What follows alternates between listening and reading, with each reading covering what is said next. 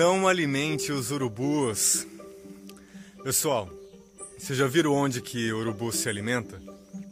Pode ver, é sempre no lixo, é sempre na carniça, tá? Então é uma analogia, na verdade.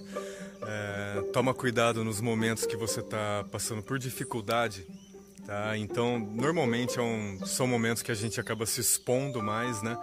Que a gente é uma forma da gente tentar se resguardar, né? Da gente procurar um pouco mais de acolhimento, de aconchego, de carinho e inconscientemente a gente acaba expondo tá, os nossos problemas. E na verdade o nosso maior problema está exatamente aí, tá em colocar isso para todo mundo ver, tá? Então toma cuidado, tá? Fala bem perto, ó. Toma cuidado.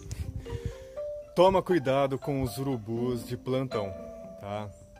Tem, a gente tem que lembrar que tem muita gente que gosta de nós, mas a gente tem que lembrar, lembrar que infelizmente tem algumas pessoas que não gostam da gente algumas pessoas, alguns urubus que só estão esperando ali um momentinho tá, da carniça, do lixo cair no chão para se alimentar.